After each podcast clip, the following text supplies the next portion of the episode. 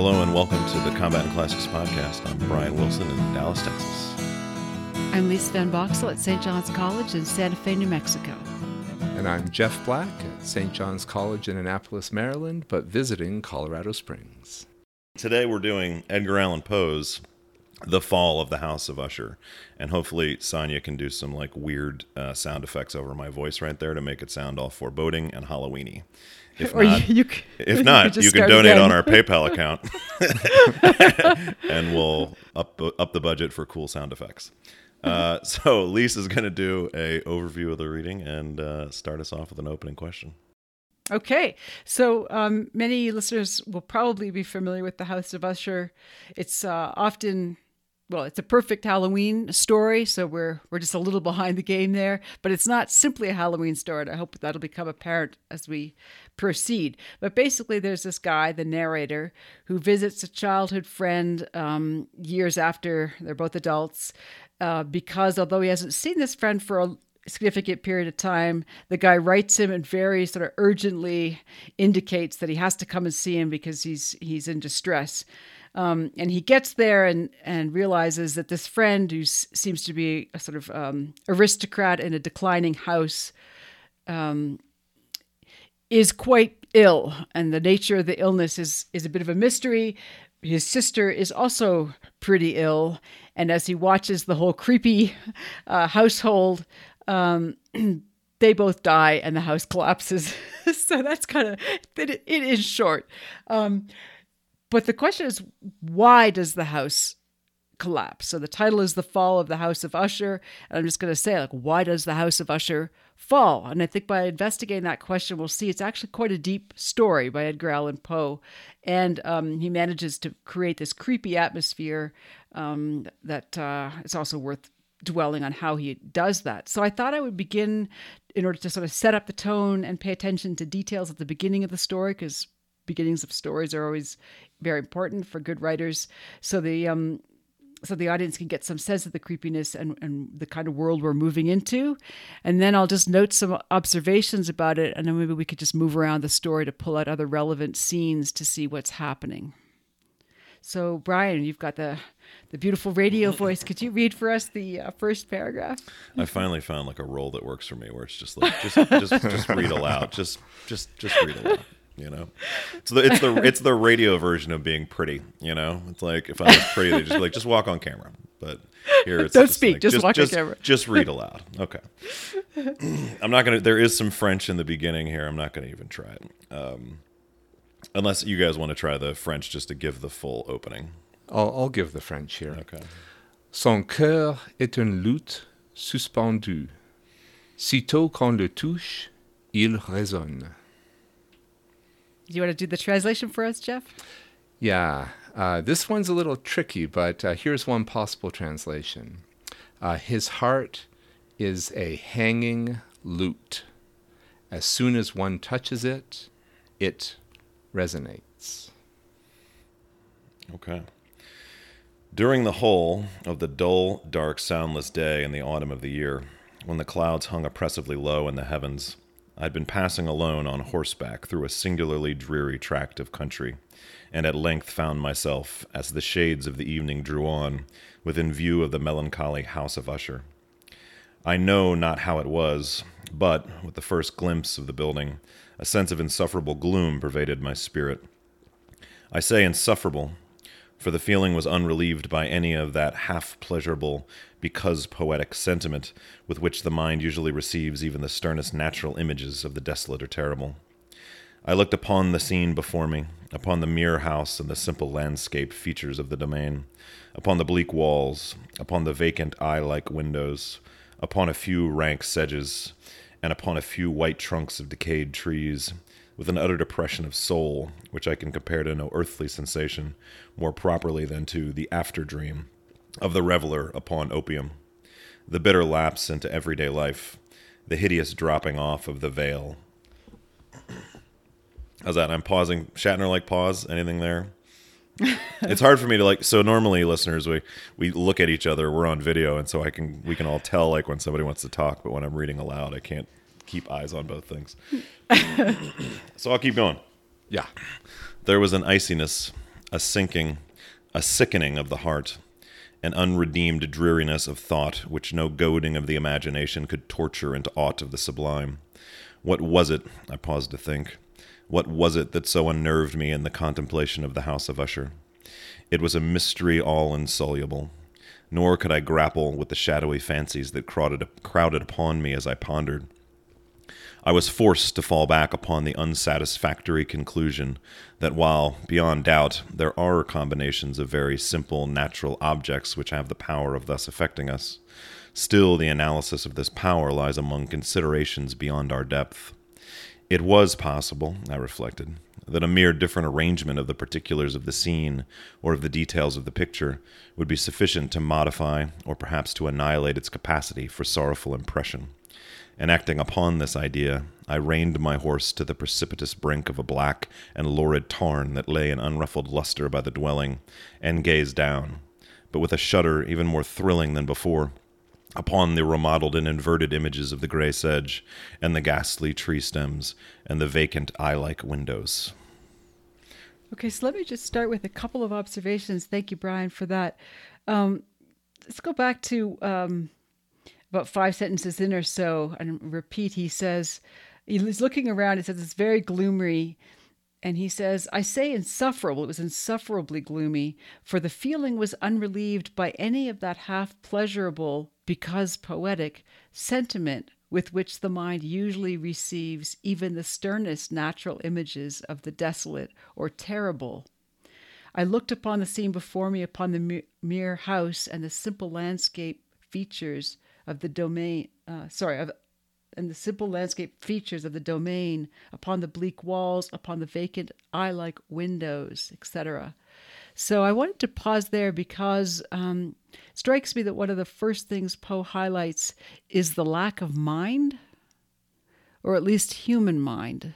Does that make? Does you see that in that image? Is I take it that's why it's um, it's unrelieved by the poetic sentiment because the poetic sentiment infuses itself and beautifies it but this none of that's going on here so it's just insufferably gloomy yeah the um the image he describes uh, looks like a face, I guess, but the eyes yeah. of this face are said to be vacant, and that matches um, the narrator's own remark that his mind is not supplying anything to the scene either. So That's this right. is a kind of uh, mindless looking, looking at a mindless looking, if I can put it that way. Right? That's right, and, and and then he goes on to to speak. I think this is Poe alerting the reader through through um, the narrator here, but he says, um, "I was forced to fall back upon the unsatisfactory conclusion that while beyond doubt there are combinations of very simple natural objects which have the power of affecting us, still the analysis of this power." Lies among considerations beyond our depth. So he's there turning our attention again to the the capacity of the human mind and he's saying well we can analyze certain things but but the source of that analytical power um, we, is opaque to us yeah. Mm-hmm. The thing that impresses me is, and it would be funny if the story as a whole in the beginning weren't so horrible, is um, when he looks at the reflection of the house in the lake. The tarn is a, a little mountain lake in front of him. Uh, he does see the elements in a different order. They're rearranged, as it were, and they do change. They seem to become um, even more thrilling than before, but it still looks like the overall impression uh, is is of something of a mindless face. That doesn't yeah. change. Yeah, and this tarn proves to be significant. He mentions it a couple of times, but at the very end of the story, um, there's there's a line, a fissure in the whole house, um, running through the house, and the, and the moonlight sort of shining through, and it it runs to the tarn. So here, I take it, having read the story, we're all, all read the story, and we're fl- reflecting back ourselves. It's ominous to me that the house is in an inverted form, already within the tarn. So um, the Tarn is wrapped up in some way with the fall of the house. And I want to say, perhaps even causally, it might represent something. So, with that possibility in mind, I just want to add to Jeff's um, alerting us to the meaning of the Tarn that it's typically associated with sort of an, an ancient kind of mountain pool. There's something very old about it, too, typically, and that seems important. Um, Okay, so then we, we move on from this this introduction, which I think does set us up to to some of the main elements that will then go on to be developed, um, to the moment where the narrator um, gives an account of the illness of this friend Usher, and then we meet him. So, any observations you guys had that would help us in those early moments to see what is what what the problem is with this house? Uh, I'll tell you this. This might seem like an odd uh, observation or remark, but one of the first things that puzzled me about this initial meeting is I can't figure out how young or how old the people in this story are. Yeah. Um, there's something very puzzling about the past relationship. Our narrator is going to be surprised that Roderick Usher has a twin. Uh, Yes. And uh, it's not clear to me how that could be surprising when they were intimate friends. And Yeah. there's a lot of doubt about how long ago their friendship was. right. So it looks to me like a case of premature aging. And it's somehow connected with a, a very interesting description of the house. And maybe I can uh, read a little bit of it here. Um, this is maybe five paragraphs in. Um, he, uh, the, our just said that there's a kind of vapor around the house, and uh, I'm, I'm sure we should talk about that. But the part I'm thinking of is a little bit afterwards. He says that he scanned the real aspect of the building. Its principal feature seemed to be that of an excessive antiquity. But then he goes on to say that that kind of antiquity is not the kind where the building is falling apart. It's all intact in its minutest pieces, but it looks like it's ready to fall apart. And so Yes. again, there's this puzzling combination of it being very old and somehow not old at the same Yes. time. Yeah. Okay, okay, so let's develop that notion of the house. I too will read a little bit, and this is actually very shortly after where we stopped reading. It's only about three paragraphs in or so. And I'll start in the middle of that paragraph. He's reflecting on this family.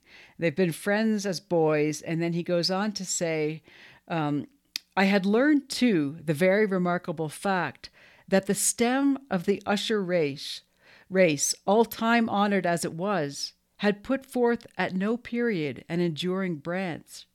In other words, that the entire family lay in the direct line of descent, and had always, with very trifling and very temporary variation, so lain. It was this deficiency, I considered, while running over in thought the perfect keeping of the character of the premises with the accredited character of the people, and while speculating upon the possible influence which the one, in the long lapse of centuries, might have exercised upon the other. It was this deficiency, perhaps, of collateral issue and the consequent undeviating transmission from sire to son of the patrimony with the name which had at length so identified the two as to merge the original title of the estate in the quaint and equivocal appellation of the House of Usher an appellation which seemed to include in the minds of the peasantry who used it both the family and the family mansion. And I want to t- draw attention to a couple of things that Poe does that I don't think the narrator is atte- notes, um, but we're supposed to as readers. And and it'll become more apparent, I think, as we move forward. But again, since we're looking at it retrospectively as readers, um, this should make sense to us. I'd learned too the very remarkable fact that the stem of the Usher race, so that just speaking of it as a stem, um, and then indicating that there's a merging, it seems, of the house, an apparently inanimate object, with the people. Yeah. Mm-hmm. Um, and why do I bring that up? I bring it up because um, uh, a number of reasons, but maybe the one that's most striking is that when Roderick Usher starts to speak of um, some of the ideas that he has, one of them is that all beings, and maybe especially vegetable life, is sentient. Right? Right. So I think here that what I just read, there's a merging of of plant and non-sentient with the human.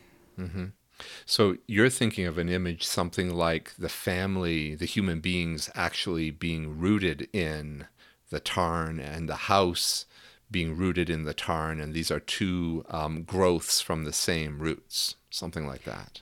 Something like that. Yes, obviously we have to do do more, but I, I yeah, I feel like the the rocks, um, which as you said, Jeff, they've been they've been relocated from some other place and reordered, but they carry something with them, something ancient. It looks like, as does the tarn, and there's a takeover by these inanimate and and vegetable entities of the human being so that um, when we start wondering whether that's the case, it's not going to solve for us how, how, the details of what this is supposed to signify for us as readers. But it turns out that the brother, Roderick, the friend, has this acutely developed and highly sophisticated, highly educated, and cultured mind. His sister, who we never hear from while she's, you know, um, before she's apparently dead, um, has a disease whereby she sort of becomes immobile, sort of catatonic. So it's like they've split mind and body. She's like this body that wanders around sort of mindlessly, and he's becoming hyper mind. Yeah.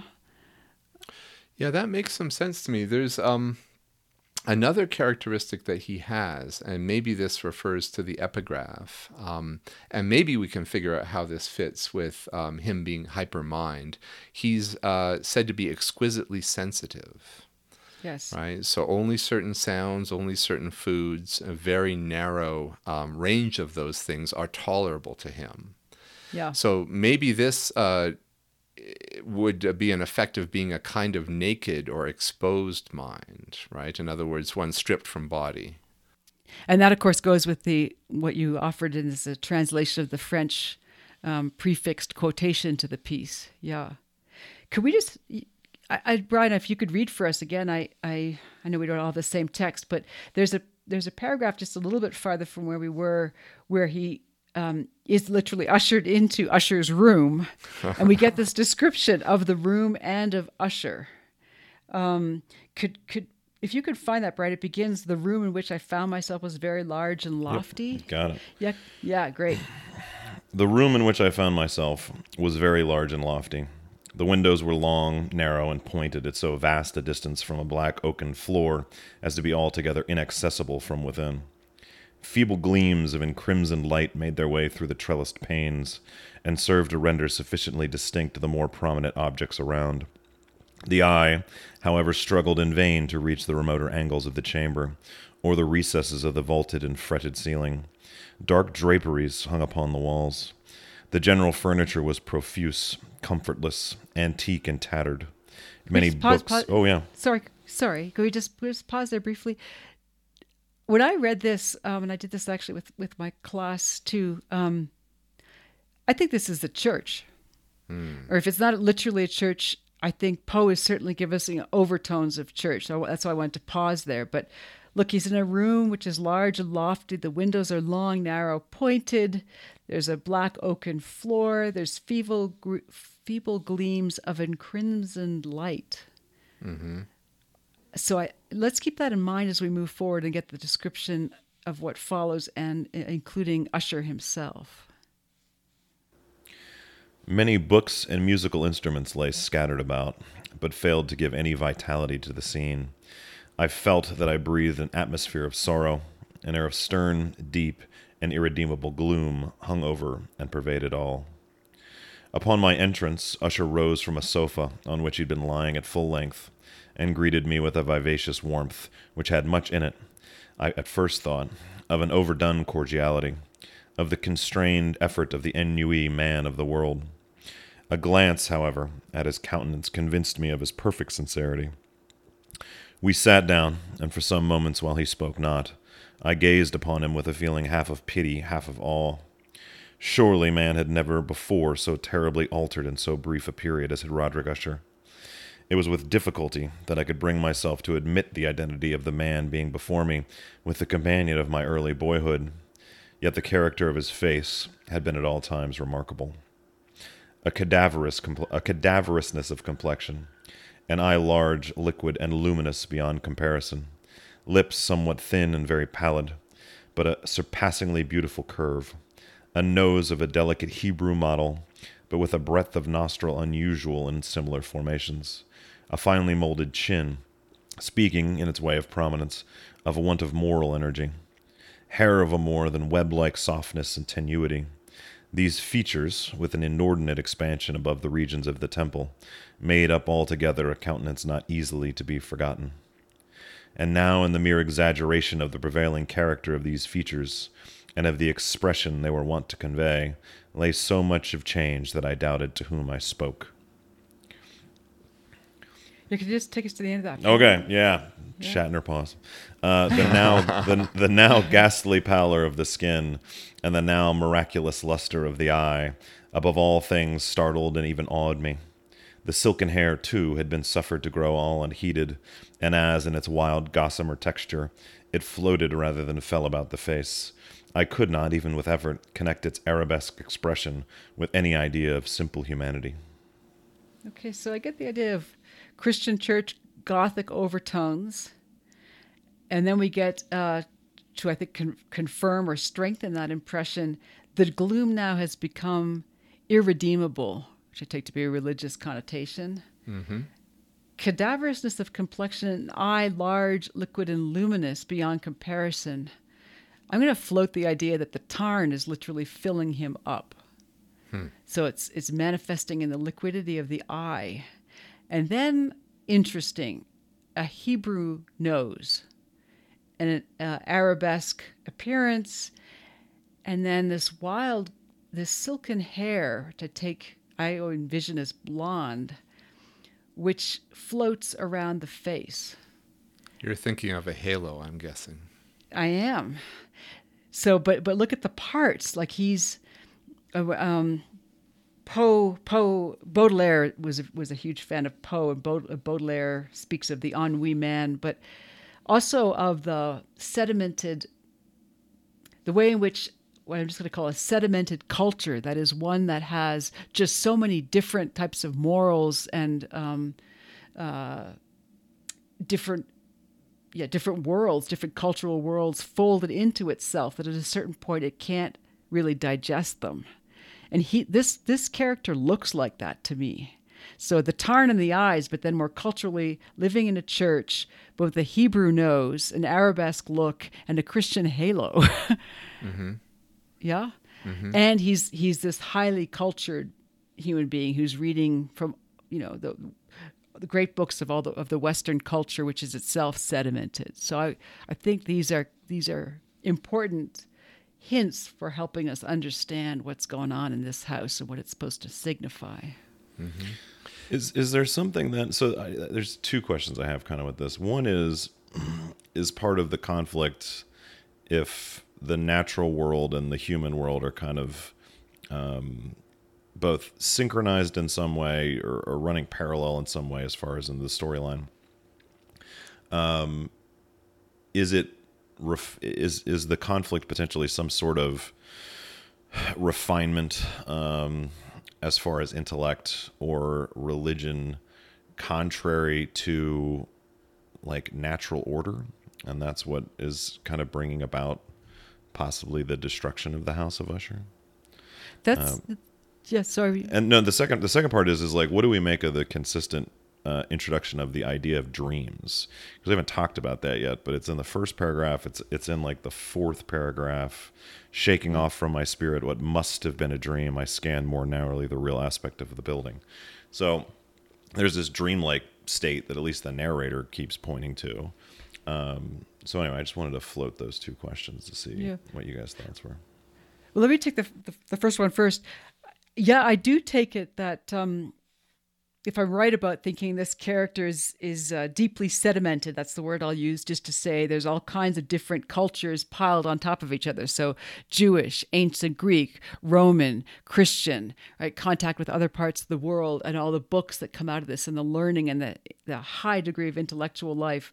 I think in this being, it's it's gotten to the point that that uh, he's not only fractured but weakened by it and i think in in light of that weakness which looks like the you know the highest development of the human mind actually the uh, the allegedly non-sentient entities, uh, or at least less sophisticated entities in the case of plants, are are reasserting themselves and showing the fragility of this little sort of human blip in the grand scheme of things that manifests as a highly developed and sophisticated culture. Mm-hmm. And to add to that, I think um, your use of the word parallel made some sense to me, Brian. That um, if we think of the respect in which the surface and the depth of a body of water are kind of parallel to one another, uh, we have the image of the house in the surface of the tarn, but there might be things going on in the depths of the tarn. And similarly, we have a, a, a person here who um, some indications say is very young, right? The narrator has said, uh, has remarked on how short a time the change has taken uh, to take place. Um, it seems like he hasn't seen him since childhood, since they were childhood friends, and that's apparently a short time. Yet he seems somehow to have become very old in a short time. I think that's a perfect image of a sedimented, or maybe I'd call it an undigested antiquity. Yep. Right here's someone who somehow is very young and very old at the same time. He has all these things in him, but he doesn't know what's beneath the surface. They're on yes. his surface. Yeah. And as for the dream element, Brian, I think that's going to become really important. I think Jeff already pointed out that early on, there's this sense of vapors coming from the tarn. So in a way, I think, and then we're told, you know, it's kind of opium-like. I think there's a way in which he is getting stoned, literally. At the end of the story, that uh, vapor rising from the tarn becomes very thick and I think the uh, the narrator himself starts to sort of lose his mind too. In other words, if he were to stay in the house longer, he would go the way of the of the ushers. Um, so I think that's that. In addition to just contributing to the creepiness of of the dreamlike quality, where where one's mind is trying to make sense of things but can't because nothing because it eludes you.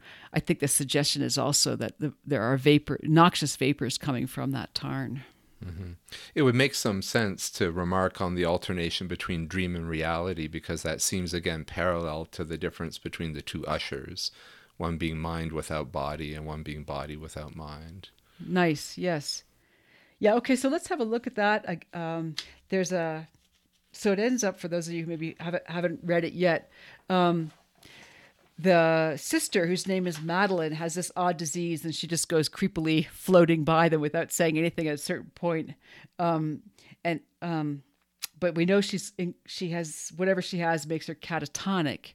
At a certain point, he uh, her brother, who ends up being a, we're told later is a twin, decides that well she's dead, and rather than burying her uh, as one might normally do, he's going to stick her in a tunnel in the basement of the house. Um, and before we think about that, I just want to um, note a detail that I think a reader could miss the first time going through. And I, Brian, it might be again hard for hard for us to all be working with where exactly to read. But I'm interested if you if you can find. Otherwise, I could read it. Um, there's a painting hanging on one of the walls um, that I take it Roderick has produced, maybe not, it doesn't matter either way, but it's hanging on the walls. And it's just a detail that's included that at first looks obscure, but I, I think it's it's intentional, so it has meaning. Do you see where that is by the is, utter sim- Yeah. Is this the paragraph that starts one of the phantasmagoric conceptions of my friend? That's it. Yes, thank you. Okay. one of the phantasmagoric conceptions of my friend, partaking not so rigidly of the spirit of abstraction, may be shadowed forth, although feebly, in words. A small picture presented the interior of an immensely long and rectangular vault or tunnel, with low walls, smooth, white, and without interruption or device. Certain accessory points of the design served well to convey the idea that this excavation lay at an exceeding depth below the surface of the earth. No outlet was observed in any portion of its vast extent, and no torch or other artificial source of light was discernible. Yet a flood of intense rays rolled throughout, and bathed the whole in ghastly and inappropriate splendor. Okay. Okay, so if we could, so we get that image, and then I think Poe quite artfully has an interlude where where uh, we're told about Madeline, but also about Usher's uh, odd philosophy that sentience might extend to other things um, if I could see if I could find that passage. Um, Yes, yeah. Right after the he gives a long poem, six stanza poem. Do you see? There's a paragraph that begins, "I well remember." Yeah. Yeah. I well remember that suggestions arising from this ballad led us into a train of thought wherein there became manifest an opinion of Usher's, which I mention not so much on account of its novelty, for other men have thought thus, as on account of the pertinacity with which he maintained it. This opinion, in its general form, was that of the sentience of all vegetable things. But in his disordered fancy, the idea had assumed a more daring character, and trespassed under certain circumstances, under certain conditions, upon the kingdom of inorganization. I lack words to express the full extent of the earnest abandon of his persuasion. The belief, however, was connected, as I have previously hinted, with the gray stones of the home of his forefathers. The conditions of the sentience had been here, he imagined, fulfilled in the method of collocation of these stones, in order of their arrangement, as well as in that of the many fungi which overspread them, and of the decayed trees which stood around. Above all, in the long, undisturbed endurance of this arrangement, and in its re- reduplication in the still waters of the tarn. Its evidence, the evidence of sentience, was to be seen, he said, and I here started as he spoke, in the gradual yet certain condensation of an atmosphere of their own about the waters and the walls. The result was discoverable, he added, in that silent yet importunate and terrible influence which for centuries had molded the destinies of his family, and which made him, what I now saw him, what he was. Such opinions need no comment, and I will make none. okay. Yeah. Okay. And then if you, Brian, if you could just jump us down a little, just a little bit farther from where you were, um, there's a paragraph that begins at the request of Usher. And, and that one and the next one where they stuff their sister, his sister into it. mm-hmm. At the request of Usher, I personally aided him in the arrangements for the temporary entombment. The body having been encoffined, we two alone bore it to rest. The vault in which, it, in, which, in which we placed it, and which had been so long unopened that our torches, half smothered in its oppressive atmosphere, gave us a little opportunity for an investigation, was small, damp, and entirely without means of admission for light, lying at great depth immediately beneath that portion of the building in which was my own sleeping apartment. It had been used, apparently, in remote feudal times, for the worst purposes of a dungeon keep, and in later days as a place of deposit for powder or some other highly combustible substance, as a portion of its floor and the whole interior of a long archway through which we reached it were carefully sheathed with copper. The door of massive iron had been also similarly protected. Its immense weight caused an unusually sharp grating sound as it moved upon its hinges. Having deposited our mournful burden upon trestles within this region of horror, we partially turned aside the yet unscrewed lid of the coffin and looked upon the face of the tenant. A striking similitude between the brother and sister now first arrested my attention, and Usher, divining perhaps my thoughts, murmured out some few words from which I learned that the deceased and himself had been twins, and that the sympathies of a scarcely intelligible nature had always existed between them. Our glances, however, rested not long upon the dead, for we could not regard her unawed. The disease which had thus entombed the lady in the maturity of youth had left, as usual, in all maladies of a strictly cataleptical character, the mockery of a faint blush upon the bo- bosom and the face, and that suspiciously lingering smile upon the lip, which is so terrible in death. We were placed and screwed down the lid, and having secured the door of iron, made our way with toil into the scarcely less gloomy apartments of the upper portion of the house. Okay, so it turns out she either isn't dead, which I suspect, or she's reanimated. But you see now having um, this extended description of where they put her in this tunnel in the house that's lined with copper and therefore looks illuminated even though there's no light is depicted in the picture in the painting. Yeah? What why that what's what's poe up to? Well it's there it's a symbol of death to a degree but then the question is why draw why do a painting about death? And it's an eternal death right? Because in the painting it kind of goes on forever. It's not as entombed as the tomb because the tomb notionally even though it's kind of not well lit would have an end. Whereas this is like visible and never ending. So why why the painting of something like death and why um, uh, it's also white, right? Isn't the painting like a white color instead of the copper? Well, it's just illuminated. Is, is I think the Oh, focus is on the, on the light, the way in which it's illuminated strangely from all all areas without an obvious source of light. Yeah, I mean, I have a, a couple thoughts. I don't know that it gets us all of the details, which I find uh, immensely interesting. But so he dreams of where she is going to end up physically, it looks like. So that's already the opposition we've noted between him and her, his mindfulness and her mindlessness. Um, she seems to have become a plant, as far as I can tell, in the sense that she is a living thing that doesn't move of her own accord, but looks alive, right? There's something soft or yielding or um, some sign of, of life in it. Um, and it looks to me like uh, he is putting her where she belongs. I mean, the reason um, he gives, uh, and, and Poe is very um, elliptical about this, it looks like the doctors want to dissect her, right? or They're, uh, worse. or worse. they're, puzzled, they're puzzled by her condition. Um, and uh, that might be a sign that uh, the modern world uh, doesn't know how to treat uh, dead things or living things that are like plants. But it looks to me like Roderick Usher is putting her where uh, she belongs and where he wishes he were. Yeah. Okay. So that's that's my impression too, because the well, for a number of reasons, but maybe most obviously, uh, it's just very weird to think you're going to stick your sister in a copper tunnel below the house, but also the way in which he sandwiches the sentience. Roderick's notion that the there's a sentience of of not only plants but stones, a sentience of all things, is between the the the painting that I guess he does and the bearing of his sister.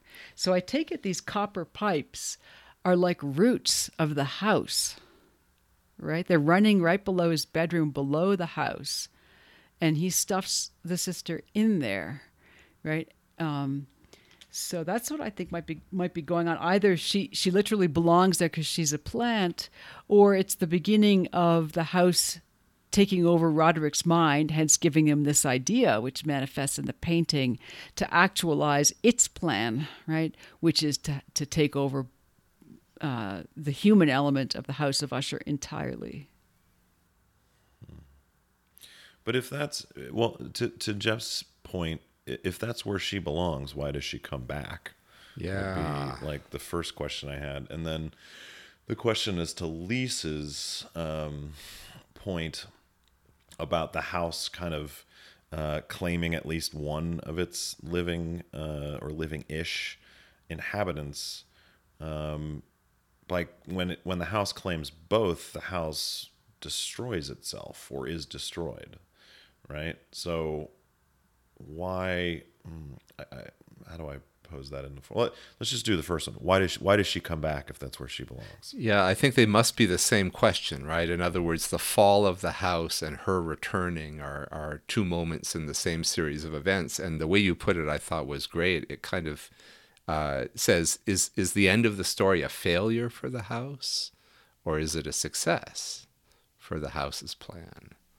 Remember the house, Brian, to your question, the house, well, maybe it's a version of Jeff's question. Are we to think of the house primarily as the human organization of these stones? Or is that an imposition that this more ancient dis apparent disorder he calls it inorganization but really i want to say maybe them doing their own thing um, is restoring that like it's reasserting its its its difference and distinction from the human mind at the beginning of the story that we talked about or let me put it this, maybe slightly differently.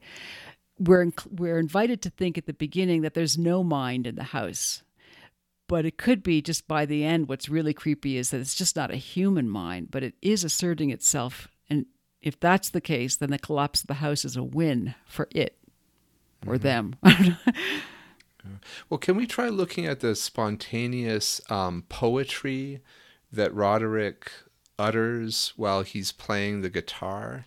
Um, I don't want to push us there too early, but it seems that, that it might at least incline us toward one or another interpretation. I mean, uh, I can just give a kind of short um, uh, impression that I have of what the story is about. Um, it's a song that tells about how thought once ruled, but was then somehow um, supplanted and didn't exactly become thoughtless, but become became a kind of um, evil thought or um, self-contradictory thought. Uh, it's a little hard to, I mean, the word evil is used, but it's a little hard to characterize what the final state is. It looks like it's not simply thoughtless, but it's uh, a worse state than the than the initial state. Now, could this be uh, the house speaking through Roderick somehow? Well, again, if if we want to make the house, let me just totally personify it. The house wants to be the house.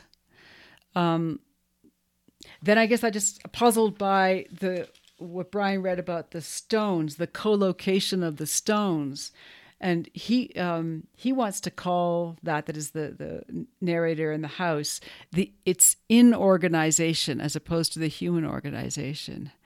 But my inclination is to, as I, as I said before, to think, well, the there might be something deeper than the house, namely the stones. Mm-hmm. Um, mm-hmm. Yeah. Can I, well, can yeah. I try and maybe see if I'm if I'm following you? Um, so in that passage about Roderick's belief, it looks like. Um, yeah, it's strange. On the one hand, he believes that um, maybe even um, non living matter thinks. Right. Right. On the other hand, it looks like he's giving voice to what is basically the modern theory of the mind, which is that non thinking things in an arrangement come to think. Right. And so, could there be some kind of criticism here of that view that, that Roderick has really gotten underneath and seen? Well, if, if the claim is that the whole thinks, then all the parts must think as well. I, I think the latter is correct. Yes, and I think so. I think the lack of integrity of Usher in what we were calling as sedimentation, or the inability to digest just too many different cultures, um, uh, supports this notion. Also, that that apparent effort to create something very sophisticated out of something more primordial is unstable, at least at a certain point. And this other thing, which I think in the story, at least the suggestion is it would be wrong to think of it as inanimate or unthinking. Um, that entity reasserts itself.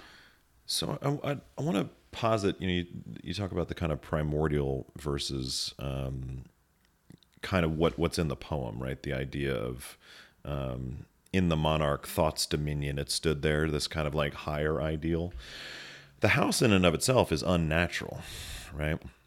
The house isn't natural, but this the the natural world is trying to impose itself on the house some way, or it's just not even maybe trying. It's just happening, right? It's the the fungi is everywhere in the house, right?